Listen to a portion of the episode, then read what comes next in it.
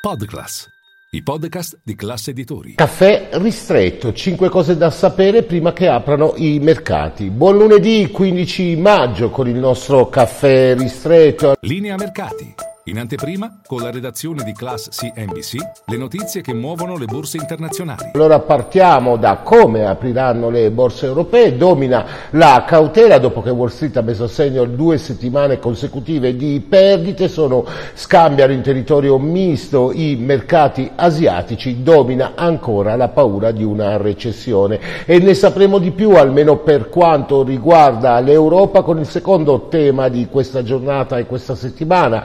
Le stime che arriveranno dalla Commissione europea eh, alle 10 di questa mattina quando verrà diffuso l'outlook di primavera. Per l'Italia sembrano arrivare buone notizie, la crescita potrebbe essere quest'anno all'1,2. Infine alcuni indicatori di mercati per la terza delle notizie importanti di oggi. Si tratta eh, del petrolio che scivola sotto i 70 dollari al barile, ancora in rialzo i rendimenti dei treasury e in eh, ribasso invece il prezzo dell'oro che potrebbe aver terminato la sua corsa pur rimanendo stabilmente sopra i 2000 dollari. L'altra faccia di tutto questo è la quarta delle nostre notizie, riguarda il super dollaro, il dollaro mette a segno il maggior rialzo da febbraio nella settimana che si è chiusa venerdì e ora riparte da 1.08 rispetto all'euro, anche qui eh, vale la corsa ai cosiddetti cosiddetti safe haven, i porti sicuri,